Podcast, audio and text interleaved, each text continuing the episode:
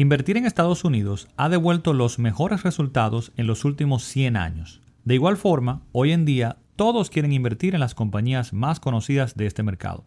Sin embargo, podemos asegurar que esta continuará siendo la mejor inversión. ¿Es esta realmente la mejor forma de crear patrimonio estable en el tiempo? En este episodio hablo sobre los inconvenientes que debes conocer de la concentración al invertir en este mercado. Acompáñame. Hola, yo soy Ramón Lidanzo y esto es Yo Puedo Invertir Podcast, donde te llevo información para alcanzar tus metas financieras a través de la inversión y buen manejo de tus finanzas. Este será un episodio un poco más técnico, digamos, pero tranquilo, trataré de abordarlo de forma bastante ligera. Mi intención es llamar la atención a todo lo que estoy viendo en redes sociales y en diferentes medios, donde definitivamente hay un gran interés en invertir y más en invertir en la bolsa de Estados Unidos, lo cual o sea, está fabuloso, pero veo algunos inconvenientes en el sobreinterés o la sobreconcentración en invertir solo en Estados Unidos o peor aún, solo en algunas compañías de ese país. Y ojo aquí, con esto jamás vayas a pensar o confundas que no debes invertir en la bolsa o que no debes invertir en la bolsa de Estados Unidos. Recuerda que yo siempre digo que la bolsa de valores en Estados Unidos es una sino la, quizás la mejor forma de diversificar nuestro patrimonio para poder lograr real sostenibilidad del mismo en el tiempo. Una, para que te des cuenta, por ejemplo, una simple pregunta que yo hago para que las personas vean esto y vean esa foto grande y entiendan a qué me refiero, cómo tú logras proteger tu patrimonio en el tiempo invirtiendo a través de Estados Unidos y que no necesariamente es riesgoso como la gente lo ve, e, es la siguiente. Yo le digo a las personas, mira, yo quisiera que tú pienses si tú puedes determinar o si tú sabes cómo estará la economía de tu país, las empresas y los productos de inversión de esa economía de tu país en 20 años. Tú apostarías todo tu dinero a que en 20 años tu país estará mejor y que será la mejor inversión que has hecho, invertir solamente ahí dentro. Bien, y que todas las inversiones que hiciste ahí dentro, pues realmente le irá mejor. Y ahí te das cuenta que de repente pues estar concentrado en una sola economía, sea la tuya o la de Estados Unidos, pues presenta cierta, cierto nivel alto de incertidumbre. Y ahí entonces viene el punto o el beneficio de invertir en la bolsa de Estados Unidos, donde ésta te permite acceder a invertir en todo el mundo, no específicamente solo en acciones o compañías de Estados Unidos o en productos de Estados Unidos. Te permite distribuir de forma extremadamente sencilla pues tu dinero a través de múltiples otros productos y países y regiones. Y de forma extremadamente sencilla, muchas veces más sencilla que hasta invertir solo localmente en tu país. Bien. Ahora, este es el punto. Debes diversificar correctamente, como te digo, no solo estar en Estados Unidos, sino a través de otros países, regiones y, demás, ¿no? Y esto puede parecer, pues de repente, pues, wow, esto suena como muy complejo, eso no es para mí, eso es solamente para millonarios, pero no, Quédate hasta el final del episodio porque también voy a hablar un poco de por qué no y de por qué todos podemos acceder de forma fácil y sencilla y con poco dinero a estrategias que antes estaban reservadas solo para los millonarios. Es así. Bien, pues entremos en tema ya. Y básicamente podríamos comenzar diciendo que evidentemente por el éxito de la economía de Estados Unidos, por su crecimiento y lograr la posición líder mundial que tiene eh, y que la logró en los últimos 100 años, pues todos miran y admiran las compañías más grandes de esta nación. Y es así, son definitivamente de admirar. Invertir en esas compañías más grandes de Estados Unidos ha resultado ser, como te decía en la intro, la mejor inversión, digamos, pasiva o pública, el mejor mercado de acciones de todo el mundo en los últimos 100 años. El promedio de retorno anual, por ejemplo, en este periodo eh, ha sido de un 10-11% promedio anual en dólares, definitivamente fabuloso. Ahora, el problema se presenta cuando entendemos que las cosas pueden extenderse hasta el infinito y que el pasado siempre se va a repetir indefinidamente. Y no me malinterpretes de nuevo, ¿eh? Con esto no estoy diciendo que necesariamente eh, invertir en el mercado de Estados Unidos o en sus compañías hoy es una mala decisión. De nuevo, el problema que veo, como te decía, es la sobreconcentración, el sobreinterés, el sobreenfoque en estas compañías. Porque incluso esto, el que todos nos enfoquemos en solo algunas compañías, eh, que todos quieren invertir en las mismas, pues tiende a tener un impacto también en el valor o en el precio de esas compañías, donde al todos entender que son muy valiosas, pues todos pagan cualquier precio por comprarlas, por tenerlas, aumentando el precio de las mismas entonces y por ende disminuyendo la probabilidad de un real retorno de esa inversión a futuro. Ahora, por otro lado, esa es como la, advertencia por un lado, pero por otro lado, definitivamente, por el tamaño e importancia del mercado de Estados Unidos, por la cantidad de empresas que se encuentran dentro del mismo, bien, donde por ejemplo de las aproximadamente 11, 12 mil compañías públicas que aproximadamente cotizan o puedes adquirir en, el mundo entero, eh, unas 3 mil compañías en promedio siempre, 3 mil, 3 mil 100, varía un poquito, eh, pues están dentro del mercado de Estados Unidos. Entonces, además de esto, de que de esas 11 mil, 12 mil compañías públicas a través de todo el mundo, 3 mil están en Estados Unidos, el tamaño de esas compañías también es muy importante y representan esas 3.000 compañías más del 50%, creo que más del 55% al día de hoy, de la capitalización mundial de acciones de todo el mundo. Entonces, evidentemente no podemos ignorarlo, debemos estar también en él. El punto, como te digo de nuevo, es eh, el sobreenfoque y sobreconcentración en la misma. Entonces, dicho esto, varias son las cosas a tener pendiente frente a la sobreconcentración o a estar solo invirtiendo en Estados Unidos. O bien, como te decía, peor aún, en solo algunas compañías de este país. Y esto específicamente quiero explicar dentro del contexto de la creación de patrimonio, ¿bien? De lograr maximizar la probabilidad de éxito de nuestras inversiones con cierta estabilidad y sostenibilidad en el tiempo, ¿bien? Que nos permita crear patrimonio para nuestra eh, estabilidad financiera, nuestra independencia financiera, nuestra libertad financiera. Bien, no estoy hablando de buscar oportunidades puntuales, estoy hablando de cómo crear ese patrimonio y que sea sostenible en el tiempo. Y es por esto que quiero a continuación presentarte las cuatro cosas a considerar para evitar la sobreconcentración. Pero antes quiero comentarte que cuando las estés eh, escuchando, cuando te las esté presentando, Quizás tu cabeza comienza a pensar, bueno, pero ¿y entonces, Ramón, qué es lo que voy a hacer? Porque esto me suena como muy complejo. Entonces tú quieres que, no sea solamente en Estados Unidos. ¿Qué hago?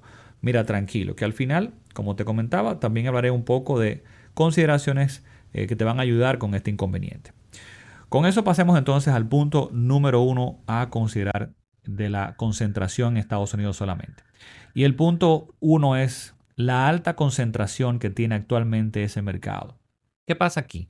que de las 3.000 compañías aproximadamente que cotizan públicamente en Estados Unidos, que puedes comprar en la bolsa de Estados Unidos, eh, solo las más conocidas, eh, muchas veces llamada FANMAG, y esto es un acrónimo donde cada letra de este FANMAG pues representa una de las compañías que te voy a mencionar a continuación, que son de las más eh, reconocidas, y estas son Facebook, Amazon, Netflix, Microsoft, Apple y Google, seguro que las conoces todas y probablemente también las utilices todas, pues representan más del 20% de todo el mercado de Estados Unidos. Esas 5 o 6 compañías solamente representan eh, más del 20% de todo ese universo de más de 3.000 compañías públicas en Estados Unidos. Entonces te das cuenta de la gran concentración eh, de ese mercado en estas, este grupito de compañías. Y esta concentración pues nos expone a mayor fluctuación o volatilidad, eh, fluctuación hacia arriba y hacia abajo de los precios de esas compañías, donde esto eh, se refleja entonces o lo podemos ah, relacionar con riesgo. Entonces, sí, estas compañías han resultado ser fabulosas inversiones en los últimos años. Y no digo que en los próximos años no puedan ser, pero no lo sabemos. Y estar concentrado solo invirtiendo en estas o en este mercado, pues representa mayor riesgo. O sea, tanto en el mercado de Estados Unidos, porque si te das cuenta, de esas 3.000 compañías, 5 o 6 compañías representan más del 20%, aún estés invirtiendo en las 3.000 compañías, estás automáticamente sobreconcentrado en estas 6 compañías o en ese grupo más grande, donde cualquier movimiento en ese grupito de compañías puede mover tus inversiones bastante. Bien. Y peor aún si estuvieras solamente en una de estas compañías. Bien porque tienes que entender que mientras más concentrados estemos en nuestras inversiones, pues más riesgo estamos asumiendo. Menores probabilidades de éxito a largo plazo. Puedes pegar la lotería y sacarte un 30% con una de estas compañías en un año, pero de igual forma disminuyes tu probabilidad de éxito para 10, 15, 20 años adelante. Y recordemos que estoy hablando de creación de patrimonio, ¿bien? No solamente de eh, sacarnos la lotería. El punto número dos a considerar en este asunto de la concentración en Estados Unidos es la concentración que se tiene actualmente en un solo sector de la economía. ¿Qué pasa? Algo a tomar en cuenta cuando invertimos es evidentemente que queremos mitigar, reducir el riesgo. Y como sabemos, diversificar, no colocar todos los huevos en una misma canasta, pues logra este efecto de disminuir el riesgo. En ese sentido, una de las cosas a considerar al invertir es a qué riesgos nos estamos exponiendo con una inversión y tratar de mezclar diferentes riesgos, diferentes inversiones con diferentes riesgos, donde si uno de estos riesgos se materializa, si hay una pérdida en una de estas eh, inversiones, pues no necesariamente se va a materializar o se va a dar eh, el, riesgo, la probabilidad del, riesgo en otra de las inversiones. Entonces con, con esto mitigamos eh, el riesgo, bien, maximizamos la probabilidad de éxito. Y es así como uno busca también diversificar invirtiendo en diferentes sectores de la economía. Es importante eh, estar en diferentes sectores de una economía, de un mercado. Por ejemplo, la economía de Estados Unidos incluye varios sectores dentro de ellas. Eh, realmente se divide en unos 11, pero te voy a mencionar algunos acá que te van a ser evidentes. Dentro de Estados Unidos está el sector eh, financiero, por ejemplo, de estas empresas que se dedican pues a las actividades del sector financiero. Está también el sector de consumo básico, el sector de consumo discrecional, el sector de energía, por ejemplo, los productores de energía y todo lo que eh, la industria alrededor de, ese sector de, de energía, el sector industrial, bien el sector salud, el sector de bienes raíces, por ejemplo, también, el sector de tecnología, etc. En ese sentido, si te fijas, de estas cinco o seis compañías que mencionamos anteriormente, que vimos, bien, todas están directa o indirectamente relacionadas con el sector de tecnología. Todas son de tecnología o en el caso de Amazon, eh, muy vinculada a la parte de tecnología, que podemos decir que es una compañía de tecnología, porque al final también tiene otras líneas de negocios eh, muy vinculados, por ejemplo, a tecnología. Y es así entonces como también estar solamente en estas compañías, aún estuvieras en las seis, estás expuesto a que si hay un impacto de regulación o cualquier cosa que pase en el mercado que afecte a el sector de tecnología, todas se van a ver afectadas, ¿bien? Y todas van a caer al mismo tiempo, porque hay un riesgo también del sector como tal. Y al día de hoy, el sector de tecnología, por este crecimiento tan grande que han tenido estas compañías, pues representa más del 33% de todo el mercado de Estados Unidos. Entonces, no me malinterpretes, el sector de tecnología evidentemente, definitivamente es importante eh, al día de hoy porque más que nada, si te das cuenta, impacta a todos los demás sectores de la economía a nivel mundial. Es decir, el aumento de la productividad, por ejemplo, de los demás, de los demás sectores, del, sector de consumo básico, de energía, industrial, de salud, de bienes raíces, todos esos sectores se han visto afectados positivamente por la tecnología. El uso y la implementación de tecnología en esos sectores ha permitido que sean mucho más productivos y los hace crecer también. Pero los riesgos inherentes a cada sector son diferentes y estar concentrados en un sector, aún sea tan importante para nuestra eh, humanidad al día de hoy, la parte de tecnología, pues estás asumiendo más riesgo ahí dentro. Y es así como, por ejemplo, hemos visto que eh, concentración o sobreenfoque en sectores específicos en el pasado han dado, han dado al traste, pues, con caídas importantes de, todo el mercado como tal, como fue, por ejemplo, el sector de tecnología específicamente en el año 2000 tuvo una caída importante que eh, impactó todo el mercado de inversiones en Estados Unidos. Por tres años, 2000, 2001, 2002, fueron años negativos. Y por ejemplo, el, sector de bienes raíces, combinado evidentemente con el, con el sector de finanzas, provocaron entonces una, una crisis, o tuvo una crisis, eh, esos dos sectores, importante en el 2008, provocando esa famosa crisis eh, financiera y hipotecaria del 2008, que también pues tuvo un impacto negativo en todo el mercado, pero evidentemente que estos dos sectores fueron los más impactados. ¿no? Pasemos entonces con esto al punto número 3, y es que debemos entender que las compañías nacen y mueren, los líderes cambian, las industrias van evolucionando y cambiando y van surgiendo nuevas industrias. Y de nuevo, para destacar cómo a veces los seres humanos eh, entendemos que los que vivimos en la, eh, en la realidad hoy, o sea, esta realidad que vivimos, pues ha sido así toda la vida, o bien que lo que hoy vivimos se va a extender infinitamente. Para que tengas una idea, hoy no podemos pensar en vivir sin Google, sin Amazon, sin Apple, sin el iPhone, sin mi celular, sin Facebook, sin Instagram. Sin embargo, solo quiero recordarte que Google fue fundada en el 98. Tiene apenas 23 años. Facebook fue fundada en el 2004 y evidentemente tardó unos años en, tomar su repunte, ¿no? Así que aún no ha llegado a 20 años. Apple lanzó el iPhone en el 2007. Tiene apenas 14 años. Y solamente piensa en toda la industria que hoy depende o surgió de ese lanzamiento del iPhone y toda esa industria que se creó a través de los smartphones, ¿bien? Que hoy no podemos pensar en vivir sin ella. Sin embargo, su crecimiento fuerte ha estado en los últimos 10 años solamente. Y pensamos que esto ha estado toda la vida y pensamos que no podemos vivir sin ellas y pensamos que nada lo va a reemplazar o que no vendrán otras cosas a futuro con mayor crecimiento y mayor potencial de retornos a futuro. Y es así entonces como, por ejemplo, las 10 compañías más grandes de Estados Unidos hace 10 años, te voy a dejar eh, una imagen interesante en las notas de este episodio. Eh, si tu plataforma no te permite ver la imagen, puedes ir directamente a yopodinvertir.com y buscar este episodio, episodio número 64, donde vas a encontrar entonces esa imagen en las notas del episodio, que presenta, como te decía, las 10 compañías más grandes de Estados Unidos hace, 10, hace 20 años, perdón, en el 2001. Y estas eran, te las cito, General Electric, Cisco, ExxonMobil, Pfizer, Microsoft, Walmart, Citigroup, Vodafone, Intel y Royal Dutch.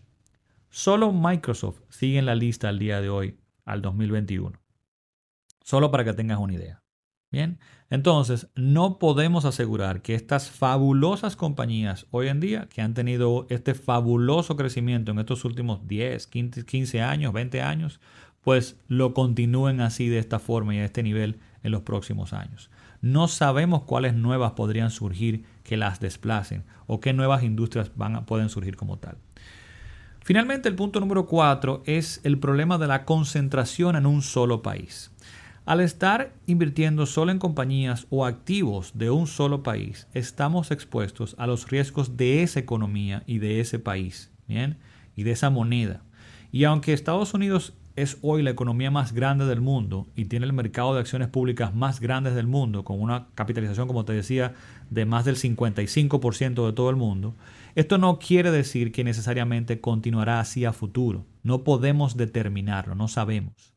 Así que invertir cierto porcentaje en otras regiones, en otros países, puede definitivamente ayudar a mitigar los riesgos futuros de estar solo en esta, en esta economía como tal, en este mercado. Bueno, y entonces, ¿qué hacer? Porque quizás ahora todo esto te sonó muy complejo y sobre todo te dejó pensando, bueno, y entonces si no es invertir en Estados Unidos, solamente ¿qué hacer? Bueno, pues considerar, como te decía, diversificar, invirtiendo no solo en compañías de Estados Unidos, no sobreconcentrarte en solo algunas inversiones. Considerar distribuir nuestras inversiones a través de otras regiones y de, y de otros países. Y con esto tú puedes decir, bueno, Ramón, pero es que eso suena muy complejo o solo para millonarios. Y el punto es que hoy en día existen formas extremadamente sencillas de diversificar, de distribuir nuestras inversiones a través de diferentes activos, diferentes países con poco dinero. Hay productos de inversión que podemos comprar desde nuestro celular sin salir de nuestro país que permiten distribuir nuestro dinero a través de cientos o miles de compañías en todo el mundo.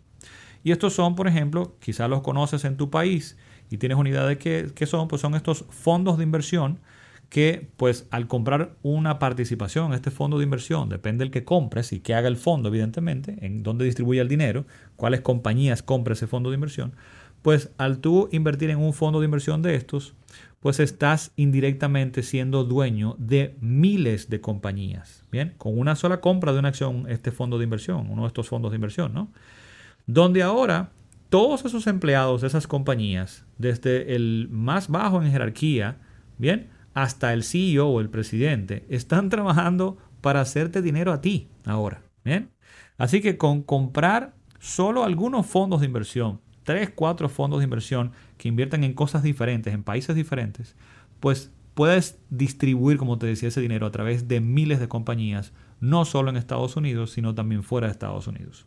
Si eres nuevo acá en el podcast, pues te comento que este es el centro de mi filosofía de inversión y que si te llama la atención esta filosofía, este tipo de estrategia y quieres conocer más de la misma, pues vas a encontrar mucha más información y contenido relacionado a esto en toda la librería de episodios pasados.